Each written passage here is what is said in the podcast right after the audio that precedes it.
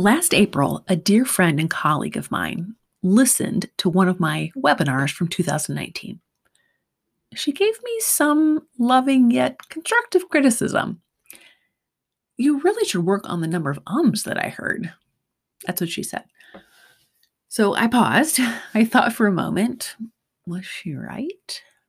So I listened to a few old webinars to confirm, and I was honestly shocked at what I heard. She was right and I really did need to work on all the ums. I had been introduced to the work of Tracy Goodwin through a shared mentor.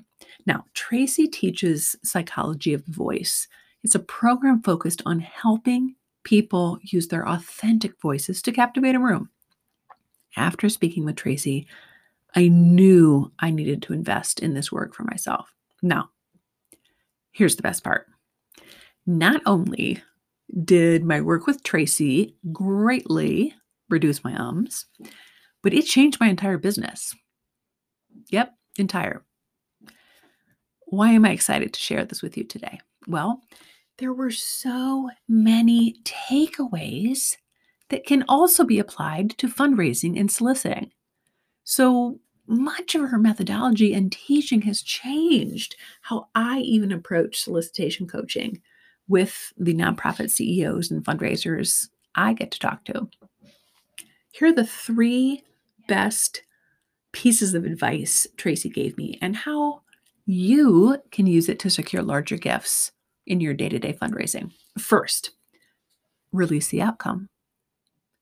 I was in my head.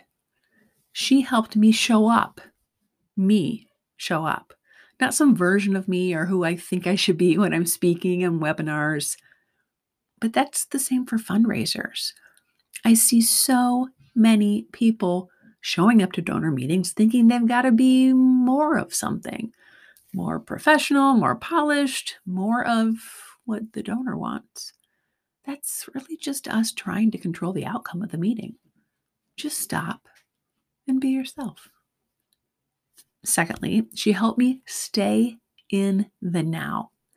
She taught me how to stay in the moment during the conversation and not really let stories of the past or fears of the future creep in. That's how you get rid of your ums. But it's also how you serve and listen and connect deeply and authentically. This is huge in fundraising, right? Like staying in the now, not letting those stories of any no's you've gotten in the past get in the way of that meeting. The third, be you. Don't perform. Now, we all want to do everything right. We want to make sure the person across the table knows we're an expert. But the truth is that too many of us worry that we're not doing fundraising right. And that is actually what keeps us from deeply connecting with donors in a more meaningful way. So, what I'm trying to say today is you are going to be the most successful fundraiser when you are you. This is such important work. My clients are already seeing results from my work that I did with Tracy. So I want to encourage you to be yourself. Throw the script out. Be authentic. Show up as you, the best version of you all March, I'm going to be talking about your organization's most valuable assets. That's you, if you haven't figured that out yet. That's your time. And lastly, your expertise. So I hope you'll watch out for all of this content that I'm super excited to show you all month long.